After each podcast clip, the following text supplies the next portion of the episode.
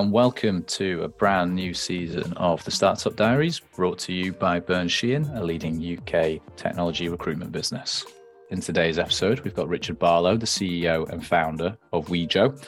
Uh, before we dive into the kind of breakdown of the episode, I just want to say when we begun doing The Start-Up Diaries and when I planned this out, I think Richard was actually in the top kind of three or four people and businesses of Wejo that I wanted on the podcast eventually. I think with myself, living in Manchester, I know I talk a lot about it on the podcast and my love for it, um, but Wejo are an incredibly well-established business, not just in the northwest of England, but globally. And he's the type of person that I think we want to have in this show from time to time to really show where startups can get to.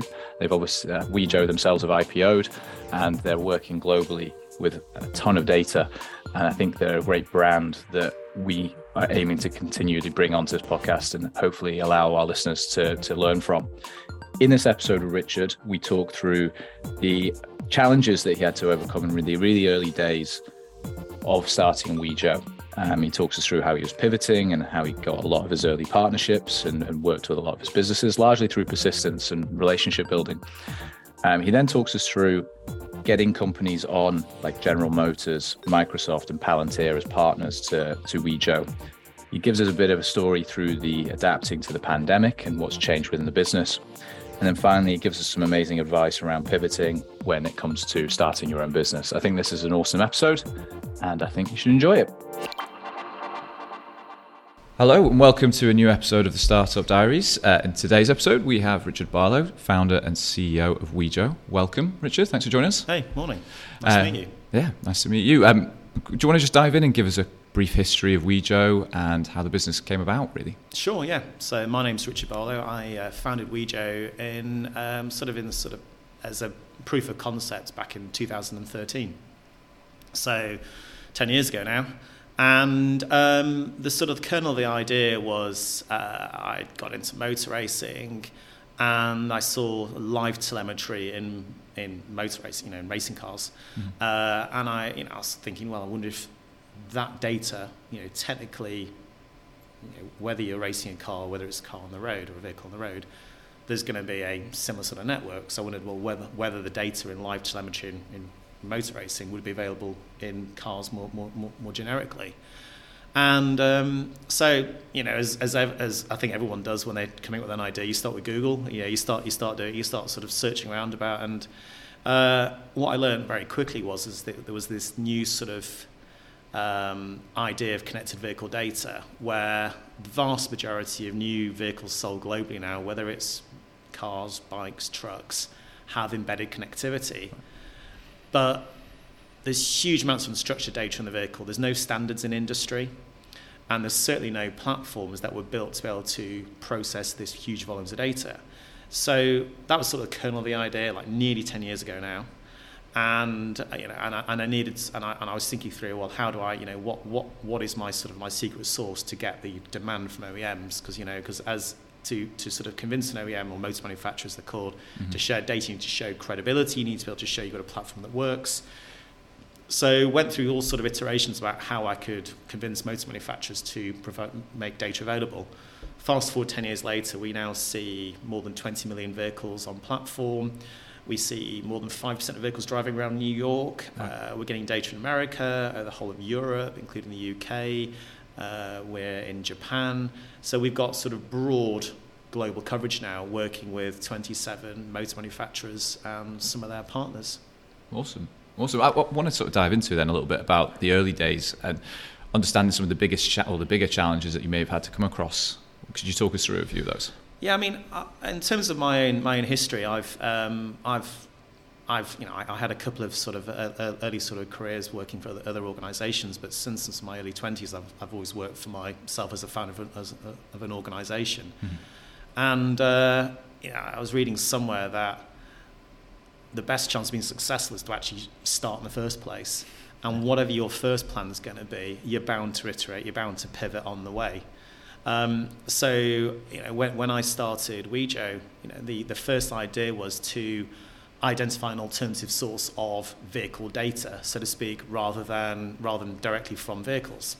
So, um, so the first sort of project was to build a mobile app. Now, it's quite normal now for mobile apps ten years later, but ten years ago, this is mm. sort of just as Uber was happening, for example. The idea of a mobile app collecting satisfactory or high, fidel- high fidelity data was, was unusual. Mm. You know, there were no A P Is to call on in terms of the O S. You had to build it all yourself. So I worked with, a, worked with one guy uh, who was a mate who I've known since school.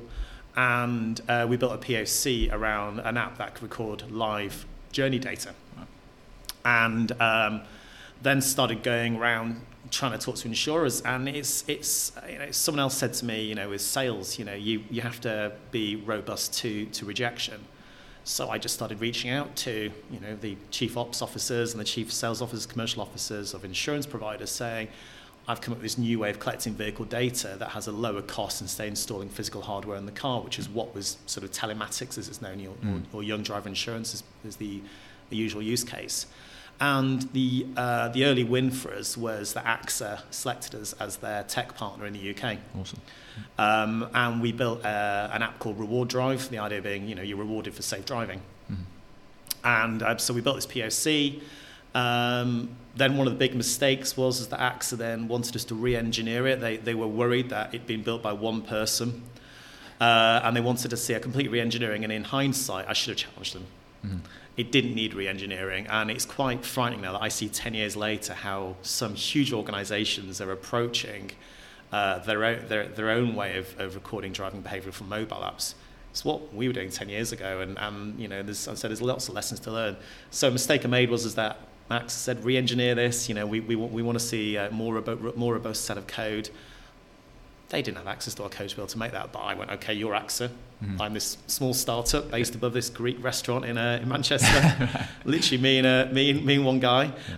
And um, so we re-engineered it. Uh, spent a fortune, raised some capital from high net worths. Um, this idea of this of this app, you know, it was going to explode, and we got all these forecasts from from AXA about what they thought would be the uh, you know what they thought the take up would be. Mm. It didn't work. We didn't get anywhere near the take up we thought we were going to get. Mm. So, learn lots. Learn how to get you know learn about the value of data in the insurance industry. Learn about actually you can over engineer. You know you should stick to a minimum viable product for as long as you as you can do, mm-hmm. and be and be. Be brave about what you've built, and don't and don't let someone else who doesn't understand what you've built challenge you too much. Mm-hmm. So we built the app. Uh, it got momentum, but nowhere near as much as we'd like it to have done. But what it did was it meant that we had an app collecting data, and then we and we also built a cloud environment where we could prove that we could process huge volumes of data.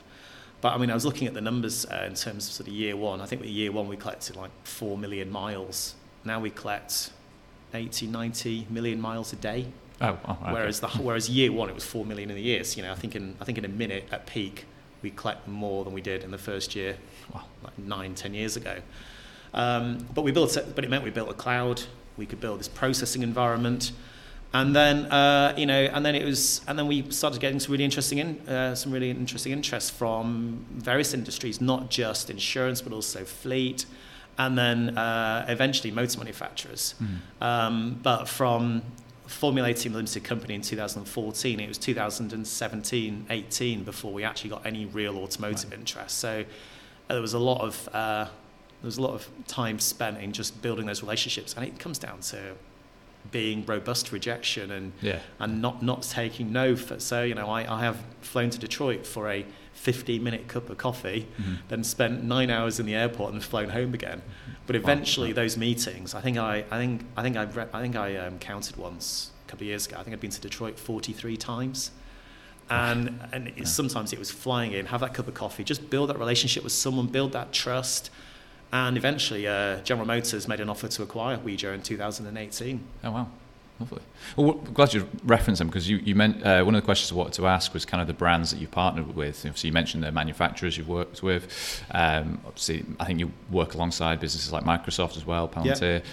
How did that happen? Is that through that kind of grit and determination? That yeah, you, you know? I mean, I mean, so there was, um, so in, in, so you know, in, in there's there's conferences in every industry pretty much. Mm. So there's, um, so back in two thousand thirteen, I was sort of looking about what, what conferences I should be going to to learn about an industry, and also to try and to try and present as well to to present the idea.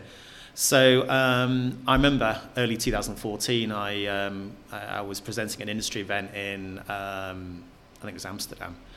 And, uh, you know, I presented this idea of a mobile app, being able to do all this sort of recording in the background, to be able to add data. And there was and it was a real sort of tumbleweed where people were taking photos. And I thought, well, we've obviously got something. And uh, I got approached by um, General Motors Europe, or one of their representatives. And um, he said to me, I really like what you're doing. But he said, you're a startup. You won't be here a year from now. But if you are, here's my number. So that was two thousand fourteen. So a year later, two thousand fifteen, I reached out to him. He was called Kenneth. And he said, I'll come and see you. So I said, well, look, just just, just so you know, we're we're above a kebab shop in Manchester. And it actually turned out Kenneth, although he was uh, he was German, he actually was married to someone from Essex. So he knew he actually knew what a kebab shop was. Right, so um, so I remember, like, two thousand fifteen, um, he flew and saw us in the U K. And he said, yeah, I like the idea. He said, but you won't be here from a year from now. But if you are, um, then let's talk again. So I remember in two thousand sixteen, I got a phone call from him saying, I've got the director of um, of, uh, of privacy from a division of uh, G M Europe uh, who really like to meet you. Can you meet me tomorrow in Frankfurt? Well, mm. I was actually in, in the Middle East at the time. Right. Um, so I was on holiday, and um, so I said to my wife, I need to go to Germany for a day. So I flew, flew over to Germany. Kenneth then took me to a kebab shop in uh, in Frankfurt as like some sort of like reciprocation. Yeah. So we're obviously we're building that relationship on, um, and then we had the meeting, the director of public policy, um, and then uh, Kenneth said, "Well, you know, let's see how it goes." And it was another year, mm. so we're now talking two thousand seventeen before we got any real engagement. Right. And you know, and and sort of you know, those are sort of typical stories uh, where it's persistence. So I have been invited by another uh, motor manufacturer to meet them in the west coast of America. And I knew it was the wrong audience for me, but it was also a way of getting, of being able to getting an intro. So I went, so I flew across the west, west coast, had this meeting with this motor manufacturer, and they said to me, um, I'm really sorry, it's our fault. You know, you, we're just the wrong audience. This is just not not right for us. But mm. we feel really embarrassed. We've made you fly over from the U K, and I'm thinking, I knew this. you know, yeah. this, this is what I wanted. You know, I wanted. They said, but if you're ever in South Korea, let us know, right. and we can we and we we will make sure you meet the meet the head of mobility. So I said, you know, it's really funny that because I, I I think I'm looking at my like phone going, yeah, I'm in South Korea in three weeks' time, and I'm just looking literally looking for a blank space in my diary. Yeah, yeah. Uh, and then they go, oh, who are you seeing there? And I thought, I can't, I'm sorry, I can't, yeah. I can't, I can't, I can't tell you. So, so, so I said, so can I see you in three weeks' time? They went, if you're over yet, let us know. So um, three weeks later, message, hey, I'm in South Korea, can we have this meeting? They went, so like you could tell from like these these messages start flying and go, yeah, um, yeah, wh- when? I went, now? I'm like, I'm I'm here. So um, I met the global head of mobility with a with a with a big motor manufacturer over there who was literally, I'm finding out. He said, "Can I? Can we do some business together?" And within a year, another year, they that motor manufacturer flew over here. It was actually Hyundai, mm. and uh, we had a signing ceremony in the U K. And oh, wow. It all came down from this sort of this, you know, this perseverance that you know you've got to be you've got to be bold, you've got to be brave. You know, you've got you've got to you've got to know your guardrails. You know, you mm. don't don't promise anything you can't deliver on, but you've got to persist. Mm. And don't don't sort of put other people on pedestals and think they're doing a better job than you are. Because in a new new environment, you know, and we are, you know, we're trailblazing, we're market making. No one's ever done what we've done before. Mm. But we've but but most of the most manufactured contracts we won in the early days were down were were just from persistence of yeah. pushing someone for that fifteen minute cup of coffee in a Starbucks or turning up on spec in an office in you know in, in the in the in, in the um you know, in the reception of a motor manufacturer in South Korea, you know, you name it. Yeah. You know, and I say and now I say we've done it. You know, it's the the mentality and the, the culture we have at Wejo about how we build incredible relationships, and that's how we've now built relationships. You know, where you know, mentioned Microsoft, who are an incredible partner of ours, and yeah. and Palantir, you know, and the um, the chief operations officer there has been quoted as saying, you know, they chose us because we've done an incredible job of building automotive relationships, which they've, which they, which they're now mm-hmm. working with us to sort of to, to, to further sort of yeah. scale. So think, takeaways for me: kebab shops are massive in the history of Wejo, yep. and your wife is incredibly laid back when it comes to you jumping on planes and going around the world. By the sounds of it, give and take, isn't it? You know, so you know, so we we, we support each other, and uh, and it means that you know, so it means that I you know I love my family, and you know, so I don't. none of us conform to a nine to five day in this yeah. environment, but it means that, you know, certain days you might not work at all. Yeah. And, you know, I love spending time with the kids, and other days it might mean that I've got to simply jump on a plane to, to go somewhere. What, what, obviously, as you were talking through the timescales there, you were building up to around, it sounds like you're getting some momentum. And then for obviously twenty twenty then hit, and, you know, pandemic, how was the kind of handling of the business throughout the pandemic? Was it, did you see like an increase in, in the amount of data and a decrease? And what was the general handling no, of the business like? I mean, so it was. So we. So we were sort of seeing very early in, uh, well, very late in twenty nineteen and early twenty twenty. I mean, I was having meetings with institutions. So we, we, we were going. We were doing a Series C at the time, mm-hmm. and um, and I was having meetings with V Cs in America. And suddenly, the Zoom calls. That Zooms was Zoom calls were already sort of, you know, de facto. Mm-hmm. But some of the Zoom calls weren't in offices anymore. They were in people's houses. Mm-hmm. And I was seeing that trend very early, very late nineteen and early twenty. So. Um, So we, um, Royal We, I, I put Wejo into sort of formal lockdown before actually it was it was sort of it was it was required, just to basically test that our environment, you know, our, you know that we could operate mm. from a working from home environment. Um, so mid February twenty mid twenty twenty, everyone started working from home anyway, uh, and yeah, because I could see it, it was going to happen. And obviously, mm. Boris then announced something about a month later. Mm. Um, but what we saw as an organisation, our key metric at the time that drove revenue was live vehicles on platform, um, and we saw within uh, within weeks that our utilisation had dropped sixty-one percent. Right. Okay. And the effect was, frankly, a sixty-one percent drop in revenue. Mm.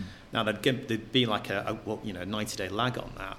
But you could see that, you know, and, and at the time, you know, industry, you know, the automotive companies were saying, well, we're never going to sell a car again if people are working from home. Who knows how long this lockdown's going to last? I mean, it's a bit surreal now, like three years later. Yeah. But at the time, no one knew anything. You know, yeah. we, we you know, I think we're all now a bit sort of, um, you know, we, we all now understand what lockdowns mean, but mm-hmm. we didn't then. Yeah, yeah. So we had to make some hard decisions. Mm-hmm. Um, we had to cut the costs hard. Yeah.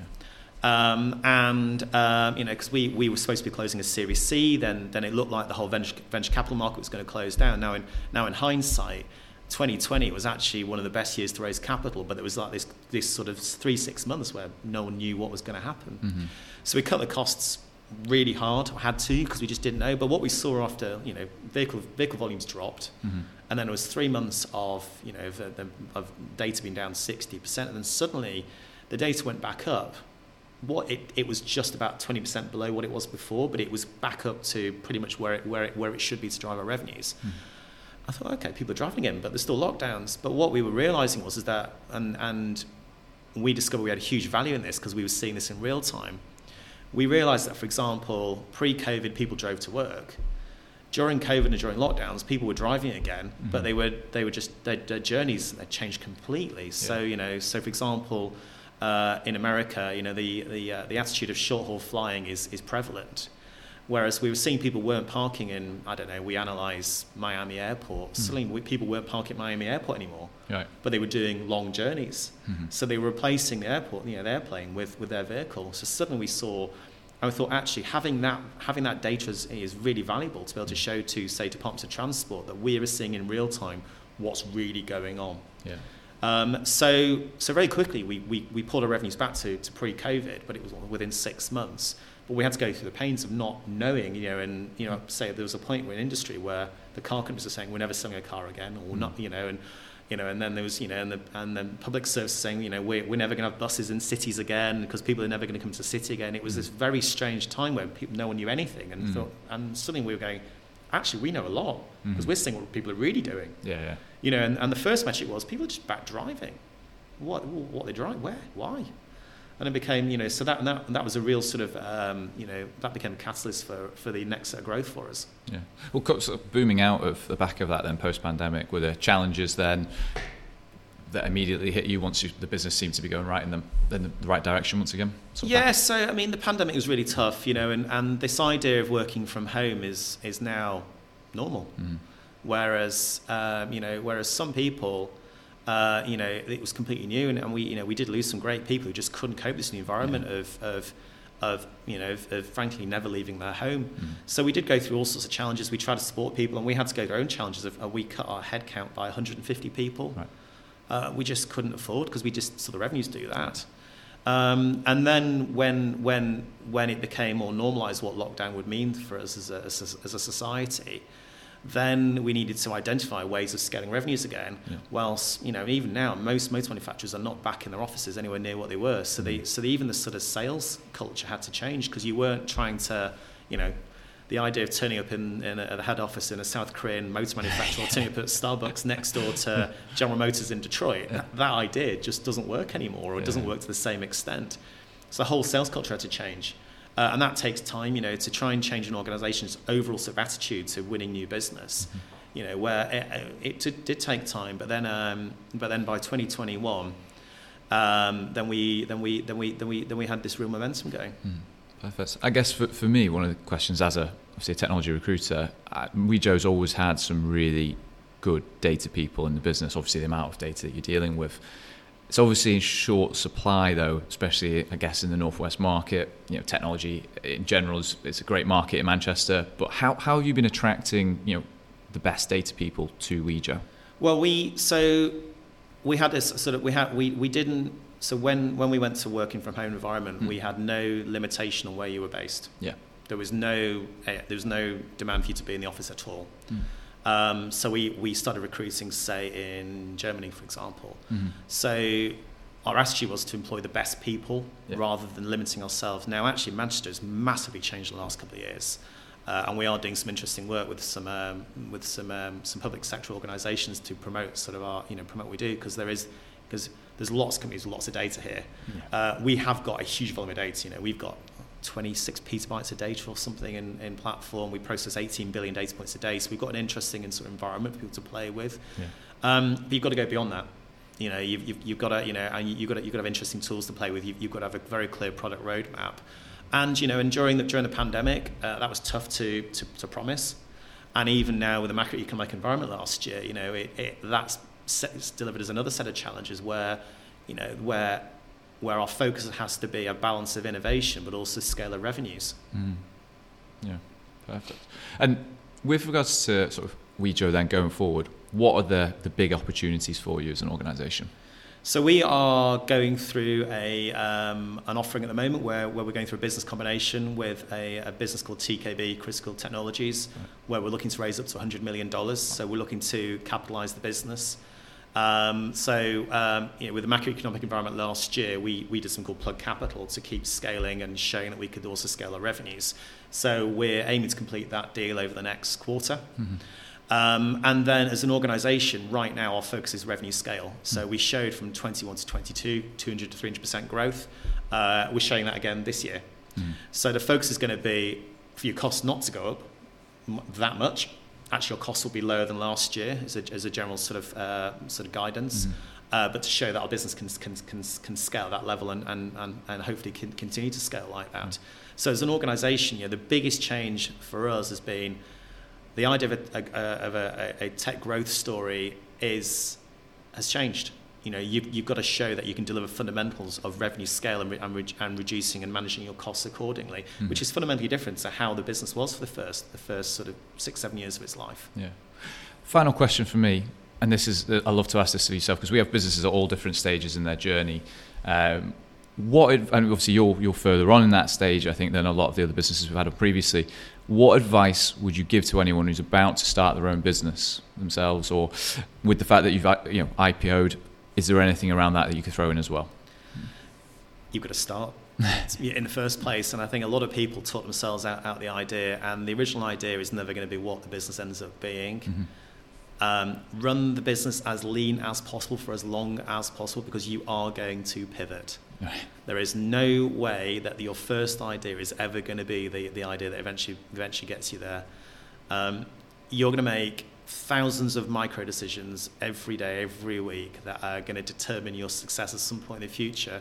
So if you don't, if you're not nimble enough in making those quick decisions, you're gonna you're, you're gonna you're gonna regret those in the longer term. Surround yourself by great people, but communicate, because mm-hmm. it's tough. You know, you you have to make tough decisions, and the best way of people supporting you and the team supporting you is by having open communication in the first place. Mm. Well, just do it. Be brave. Be bold. If you don't start, you're never gonna. You you know you you're never gonna be successful. Perfect. Well, that, that's exactly great finish for the podcast. Thanks for joining us, Richard. Hope you enjoyed it. Yeah, nice to meet you.